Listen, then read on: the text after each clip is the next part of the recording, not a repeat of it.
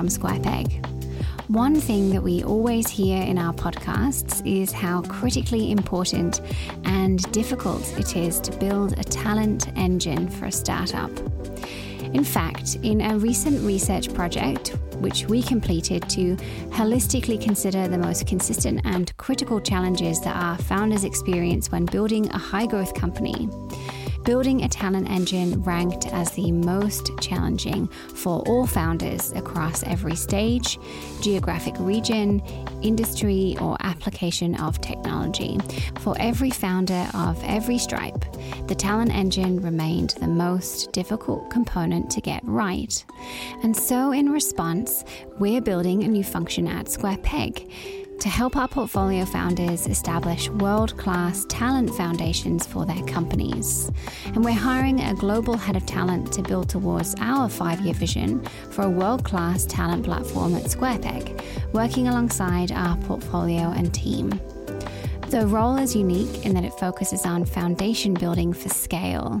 To us, this means consulting on a founder's long-term organizational design and talent needs, advising on the most effective talent strategies, developing a global pool of exceptional senior executives, a network of world-class search firms and recruiters, building a resource bank of benchmarks and best practices for recruitment, compensation, and talent management, as well as leading talent internally at Square Peg.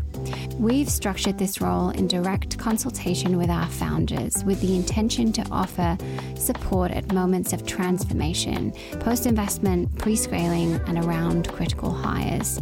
It's a rare role and gives someone the opportunity to work alongside our founders, who I think are some of the most inspirational, purposeful people in the world. On today's episode, we have a collection of stories from our founders, some new and some old, that'll explore what it's like to build a talent function in a high-growth company.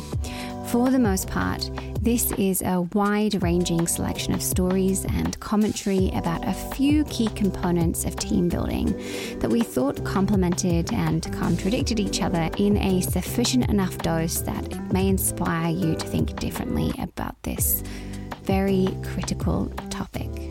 And to begin, we're starting with Ashik Ahmed, the C E O and co-founder of Deputy, an Australian tech company used by hundreds of thousands of businesses worldwide to roster their teams and facilitate teamwork. This year, Ashik plans to hire one hundred people, with another one hundred roles likely next year. And having already grown the team to over two hundred people, Ashik's been through one phase of scaling already. And in his experience, scaling successfully is akin to growing a human body. I almost relate this to uh, when I had children and babies growing up, okay? A lot of growing pain, okay, kids go through, and it's very similar to an organization. Your the company is almost like a human body itself. Like if you're gonna double the size of the company, like if you were to double your own body height today, and think about this, you just doubled your height and doubled your weight, but you didn't strengthen your spine or your vertebrae, okay, or your knee. The body is gonna collapse, doesn't it?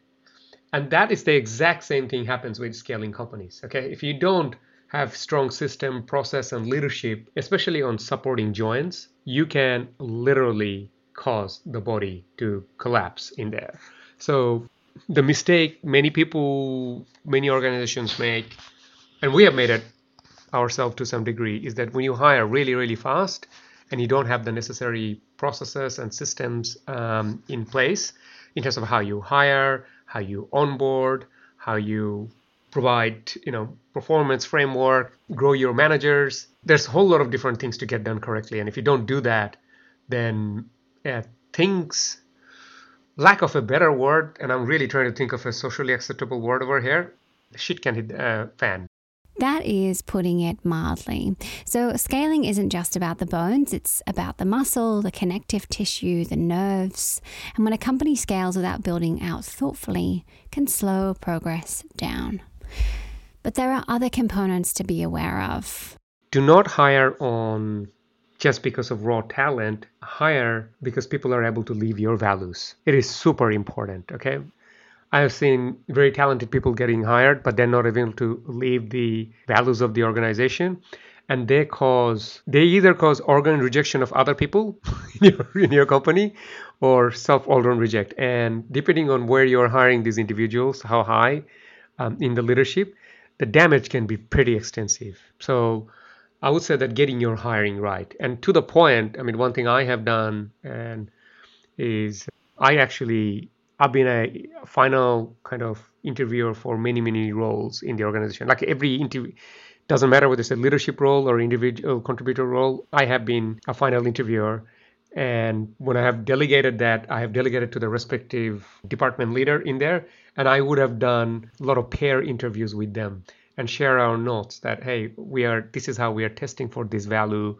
These are the, these are the things that are important to us. Like, you know, doesn't matter how, where they have worked, what their resume looks like, what other great talent they have.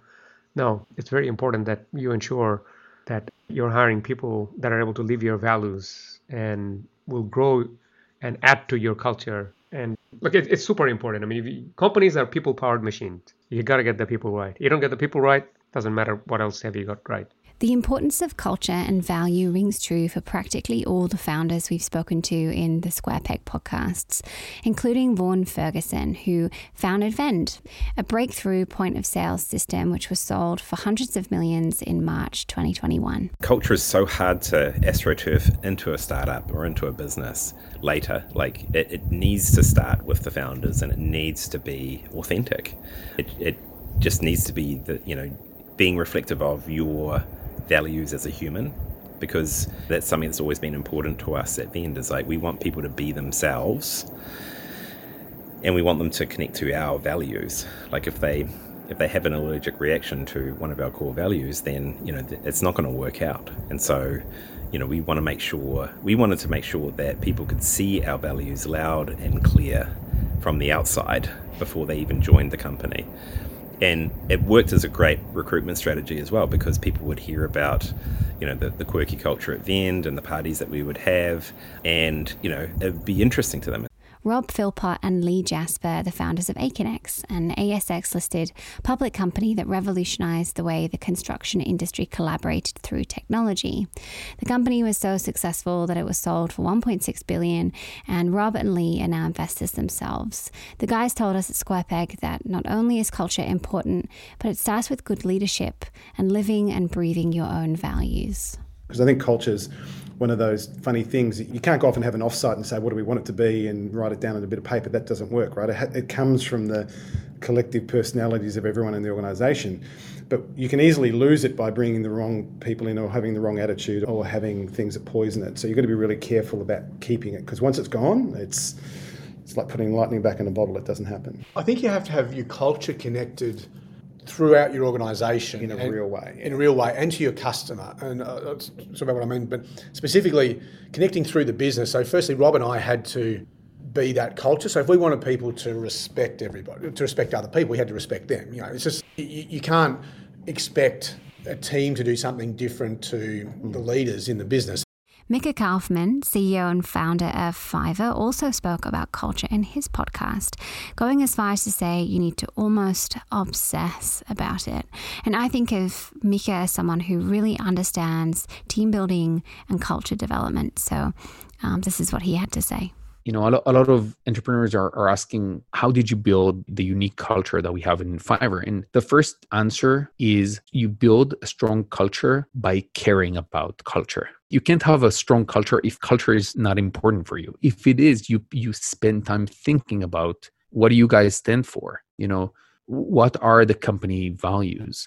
What's the operating system, you know, the principles in which you operate? It's all about talent. And this this is super unique. And this This is really one of those things that define us as a, as a culture. These are the people that we work for, and the team understand that. And and the way that the the offices were designed even is that we mostly sit in, you know, in open spaces, and you have a line of sight at the office to something that was done by our community, things that were designed for the office by sellers on Fiverr. So this is a, a great reminder of who you work for. And I think that this is very strong. But beyond that, it's it's the, the way we operate as a as a business. We exercise things like radical transparency and candor. We talk about things very openly. We encourage people to speak up. We have a structure for the team, but we don't have any of this bullshit of you can talk to your boss's boss. You can and you should. You know, I think, you know, having a very strong culture is instrumental for for for the things that we want to do, for our resilience, for our ability to take complex challenges and, and find solutions. When you have a team that is very close, a team that a lot of respect, a team that doesn't spend time in office politics, but allows or understands the importance of teamwork, a team that understands that no one in the team is a black box with input and output. Every person in the company understands the company's mission, and they understand how their specific role contributes to achieving the company's goals. You create hyper alignment. When you do that, amazing things happen. You you you you get tremendous amount of innovation that comes from every part of the organization. People speak up. People are connected to what they're doing, because you never know who's gonna who's gonna come with the with the next great idea. We think that this is one of our superpowers. The fact that we have we have many offices around the world, and we have many people with with different backgrounds. And that brings so much color, so many perspectives into everything we do. Anthony from Think and Grow, the recruitment agency is helping us find our head of talent, agrees wholeheartedly with Micha's statement and the importance of values fit and culture add. When it comes to talent, so often when talking to founders, and this goes from sort of seed and Series A all the way through a couple of different stages, a lot of founders talk about, you know, the beer test and the importance of cultural fit. And there's, you know, a lot of literature out there that says hire for culture and, you know, it's the most important thing. And what I find is founders really lean into that pretty hard, and they hire great people that they love hanging around. But what they haven't actually done is codified what culture actually means to, to them. They haven't distilled it down to a, a set of principles or organizational values that they can actually uh, then run candidates through a test to measure truly how well are they actually standing up to the culture, the culture of the organisation. What they do very well is hire people that they, that they like. What they actually end up doing poorly is hiring people that are uh, good cultural fits for the broader organisation. And so this over-indexing on people that we like can sometimes then result in not hiring people with deep enough skills, expertise, or knowledge. And the biggest problem that we tend to have, particularly in Australia, is there's just not enough talent that has actually done it before.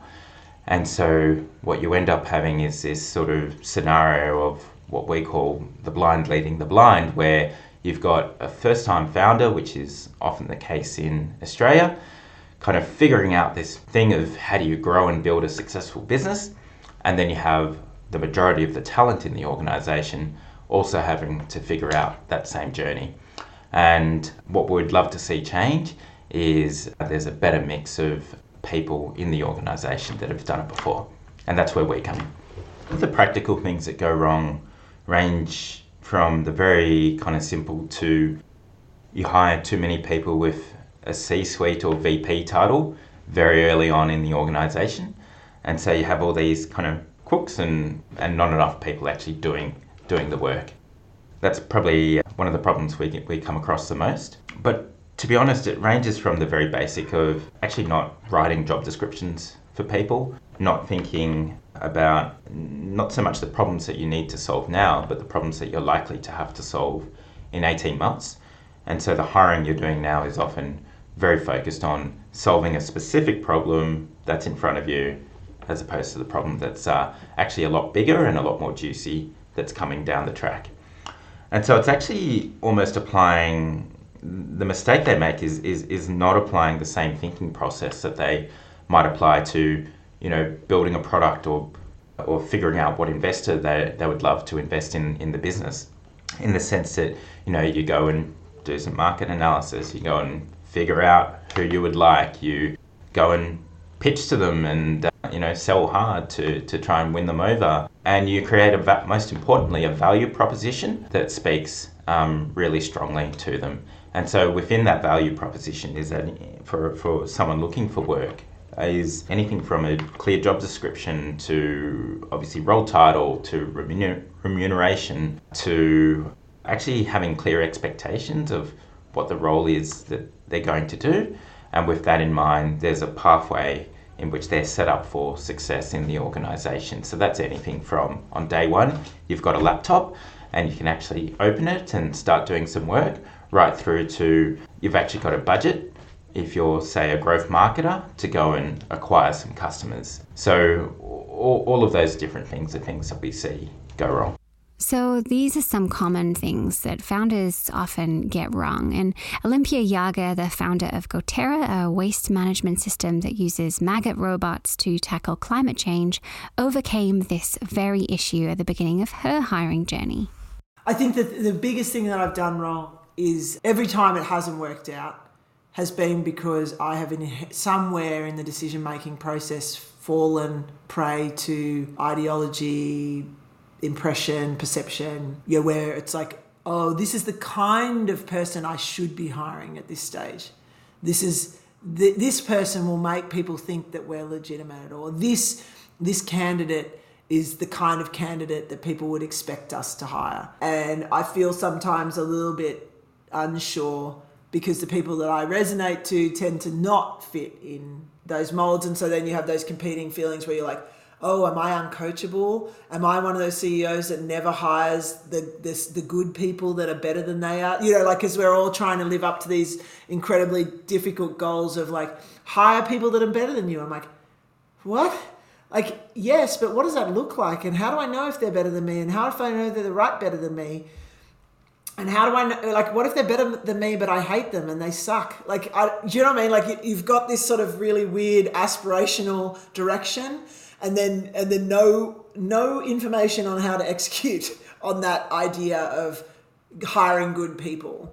And and so, yeah, the times I've got it wrong is when I've tried to hire someone that fit a mold or perception of a certain role, and I've gone more for the person that fit the sort of stereotype that you read about than I did the person that I liked or felt would do a good job. I don't know what the answer to that is for everyone, but I know for us what we've fallen back on and what our head of people, Laura, has just managed to do really, really well is just keep coming back to that first principle of who are you? Know yourself as a company.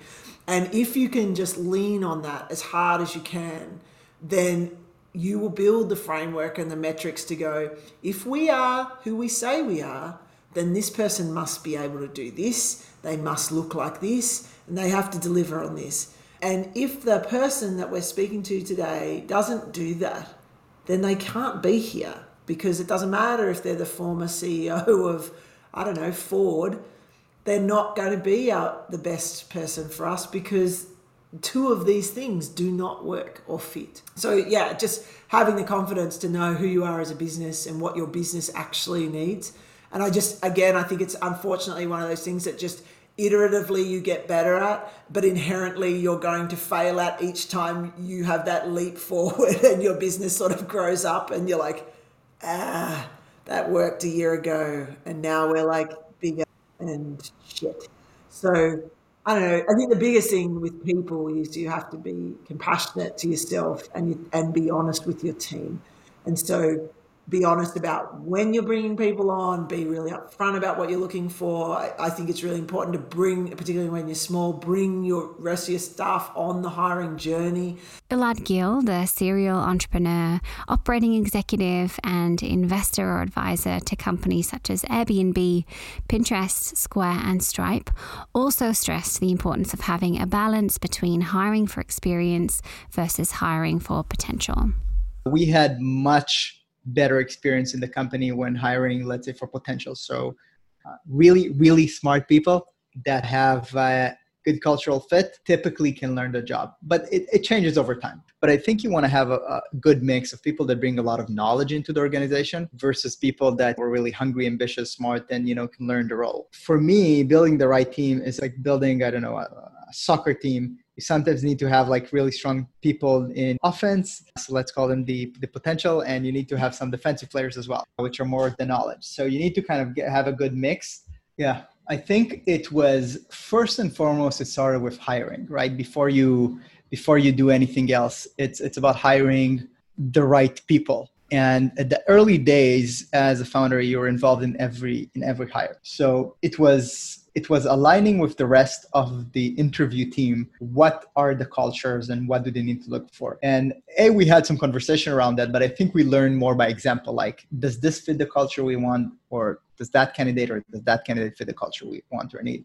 So I think the, the most important thing is for me at the beginning was get is be really close to the interview process, because that w- that was the critical thing. And the team is, is not big enough for things to, to go out of hand. When we grew, however, and now we're, you know, upwards of one hundred people, so it's it's becoming more and more difficult to maintain culture. But when it comes to hiring people who are hungry for the challenge, no one understands this more clearly than Ben Fisterer, the founder of Zella, who's building better business banking in Australia. So there's this, all right, who's in our network? Who do we know? Who do we trust? But you had to get every hire right. There's no opportunity to just, oh, they'll be okay, they'll learn. It's like, no, you have to get people who are hungry. You have to get people who go, this is ridiculously hard. And you're not coming to work at a company, a high growth company like Zella or any sort of financial services startup to say, I'm going to cruise or I'm just going to have fun in this fintech world.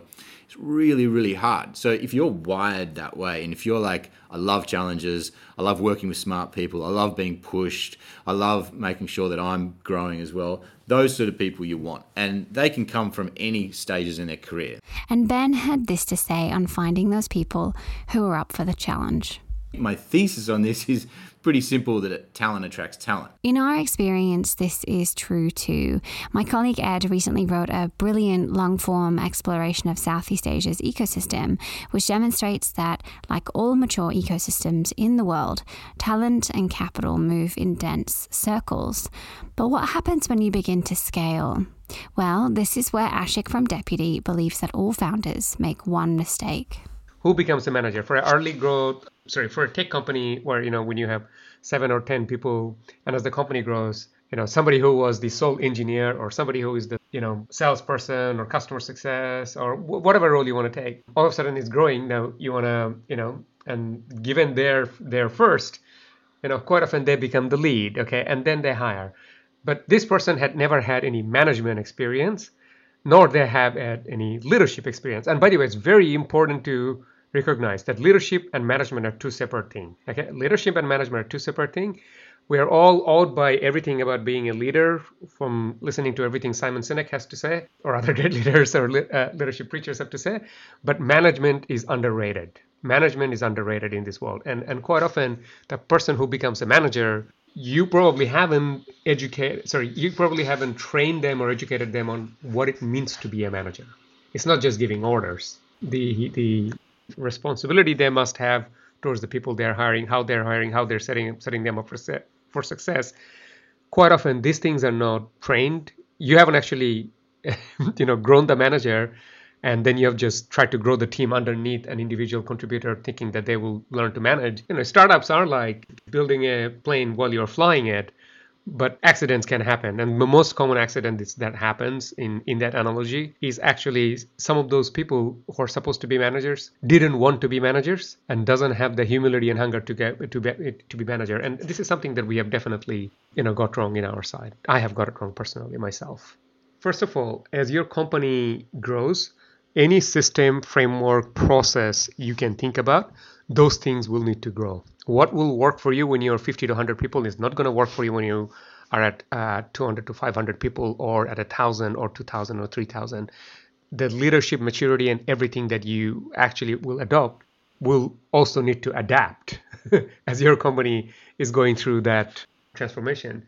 Uh, and that includes leadership as well, people in leadership. And uh, no, look, I mean, th- th- there's nothing, there's, I'm trying, I'm really trying to think in here that what was working for us when we were at ten or twenty people worked for us when it was, you know, one hundred. Maybe there are a few things in there, but uh, a lot of rituals that we started doing is not not working, okay? And it was almost broken. And here's the thing. This is this is a good way to identify what's going to break. This is laws of physics. Things don't break. Things stretch before they break. If something you have found just broken, that means you're not just watching it, okay? Or you have ignored all these stress signals. What are stretch signals? People complaining, people whinging, people is still accepting the broken way of doing things because they can't be bothered changing it and just going with it. Quite often, things that are stretched or will stretch don't come up as stretched because there's a rock star who is managing it and they just know how to manage this stretching thing. And one day that rock star goes on holiday, he or she leaves the organization or has some family emergency for which they have to be absent for work. And then you see, oh my God. So yeah, there's nothing in a in a growing... And, and by the way, I, must, I don't want to paint a really horrible picture over here. These are all common problems, okay, for any growing startup. Doesn't matter whether you are or or Amazon or Atlassian or Deputy, everyone goes through these pain and problems. Knowing about it and planning for it ahead of it will make your life better. Don't die. My advice to other fellow entrepreneurs is don't die.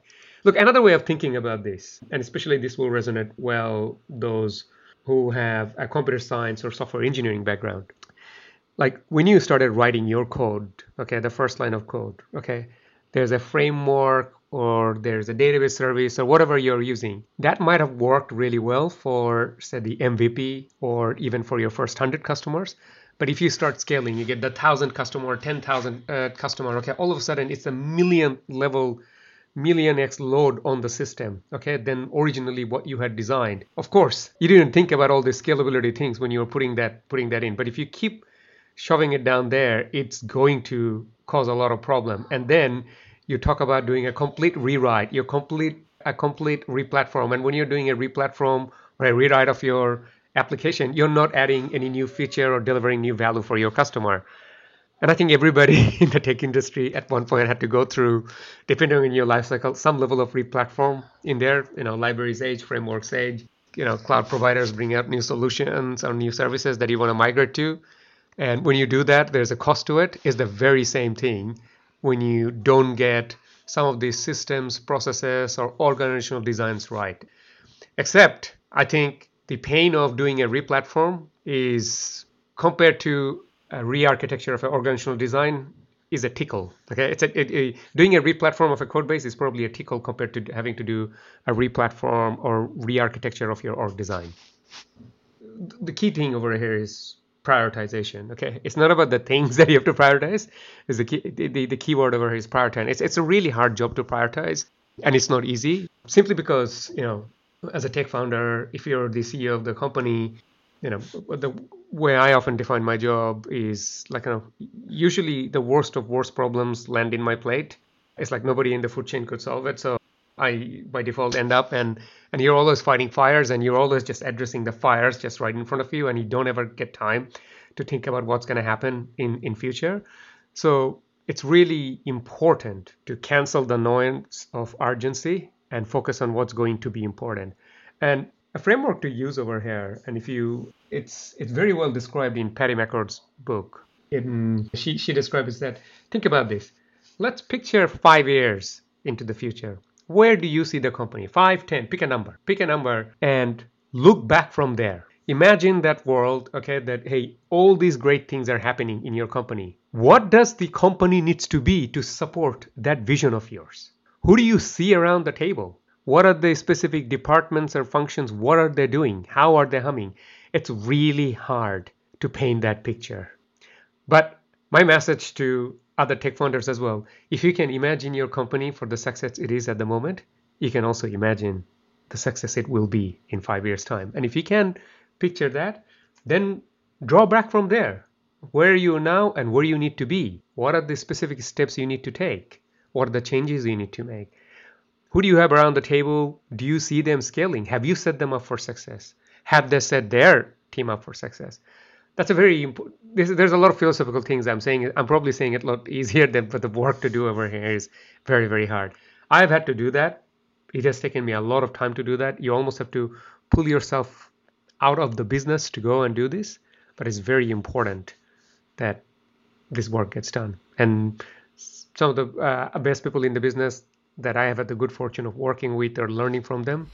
In truth, it's rare for me to meet a scaled team that hasn't had some major people and culture replatforming over the years. It's partly why we're focusing the Square Peg role on helping build foundations that scale.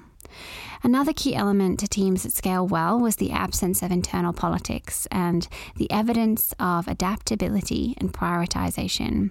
Our very own Paul Bassett, co-founder of Square Peg, has said exactly this about the eight billion dollars company he co-founded with his brother, Andrew Seek. No one felt like someone stepping on their turf. Anyone could talk to anyone in the company. I could. I mean, one of the things I loved most was sort of spending time with the the, the team in customer in customer service who were really close to the coalface. I used to, you know, for a couple of hours every month, I'd double jack with them and listen in on calls and stuff to understand what clients were saying and what they were hearing and stuff. But, you know, that was, I think, again, an important part of the culture where there was a, just an absence of, hopefully a fairly good absence of hierarchy. We always used to say at Seek that, that you know, strategy was a top-down thing, but culture was a bottom-up thing. And it was really important for us that there be a huge sense of ownership by the entire team in the culture of the organisation and setting the tone on a whole lot of things. And a lot of the best things that we did, or a lot of mistakes that we fixed, were a product of, of people in the organisation just taking ownership and saying, hey, I want to run with this. So there is an element of sort of bottom-up, for want of a better term, but there, there absolutely is an element of top-down, which is, I think, you know, by definition, culture is set pretty early and it becomes self-perpetuating because to some extent, you know, A, we we we often hire people that look and feel a little bit like us, but also people tap into a culture and behave in a certain way driven by that culture. I mean, you use a, this is a really simplistic example, but if I'm in a city that is kind of pristine, if I'm a tourist and I'm walking around a city that's pristine and, you know, the parks are perfect and no one throws any rubbish, then there's no way I'm going to throw any throw any rubbish on the ground. You know, on the other hand, if it's a city where there's sort of litter everywhere, I'm probably not going to think twice. I sort of say, what difference does it make? I may as well chuck this old Coke can on, on the street as well. So I do think these sort of cultures, some extent culture is self-perpetuating. And I think the influence of founders in in setting that culture, both explicitly and implicitly, yeah, is of course really, really important. You touched on hiring, which you spent, I think, close to about twenty percent of your time doing at Seek. Can you walk us through how you thought or, or, or think about it now? I think for us, I mean, we used to think about it as a sort of two-dimensional thing. I now think about it as a three-dimensional thing. There's sort of three ways of thinking about candidates. One is values. I think it's really important to sort of understand that when you think about values, these are subjective things. It's not that people are good or people are bad. It's just that what are the things that are important to your organisation and how aligned are those individuals to the things that are important to your organisation. So that's one attribute, is values alignment. The second attribute is, is sort of, I can't think of a better term, but it's sort of horsepower, you know, natural ability, raw, raw potential, whether, and potential is different for different jobs. I mean, some jobs require a lot of creativity. Other jobs require amazing attention to detail. If you're in sales type roles, the ability to build relationships with people is obviously a lot more important than maybe if you're a software engineer, for example. But, you know, what we'd call potential horsepower was, was the sort of, is the second attribute. And then the third attribute is experience. I think at Seek, particularly in the early years, we unashamedly put values ahead of experience or horsepower. I think it's really important that when you hire people, actually thinking about the need of the role, thinking about the people who are successful in your organization, actually saying, well, being really conscious about it, being purposeful rather than kind of just sort of happening is, am I going to optimize for values alignment? Am I going to optimize for experience? My personal view is most organizations tend to optimize for experience. And I think that's often a mistake. I think they give too much weight to experience. And in some jobs, I mean, you're hiring a pilot, experience is pretty important. If a hospital is looking for a brain surgeon, experience is pretty important. But in a lot of other roles, I, my personal bias has always been to optimize probably first and foremost values, and secondly, horsepower, for want of a better term. So that's how we look at it. And as you can hear, there are many different ways to scale a company, many different approaches, different ways to prioritize skills versus potential versus values fit. And I hope you took something from everyone that you just heard from. So we'll bring it back to Anthony with his global perspective of tech companies to understand if there are any important trends that founders can learn from now. So what we notice in the U S is one of your first ten hires will likely be a recruiter in the business. And we don't see that happen here until the company is about forty or fifty people.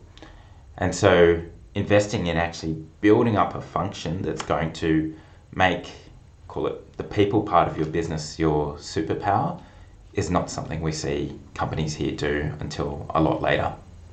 When we see a talent function work incredibly well, there's You see, so the way to think about a, an amazing talent function is to think about what they're doing as similar to any sort of marketing funnel, in that you've got to think about acquisition, and then you've got, also got to think about retention.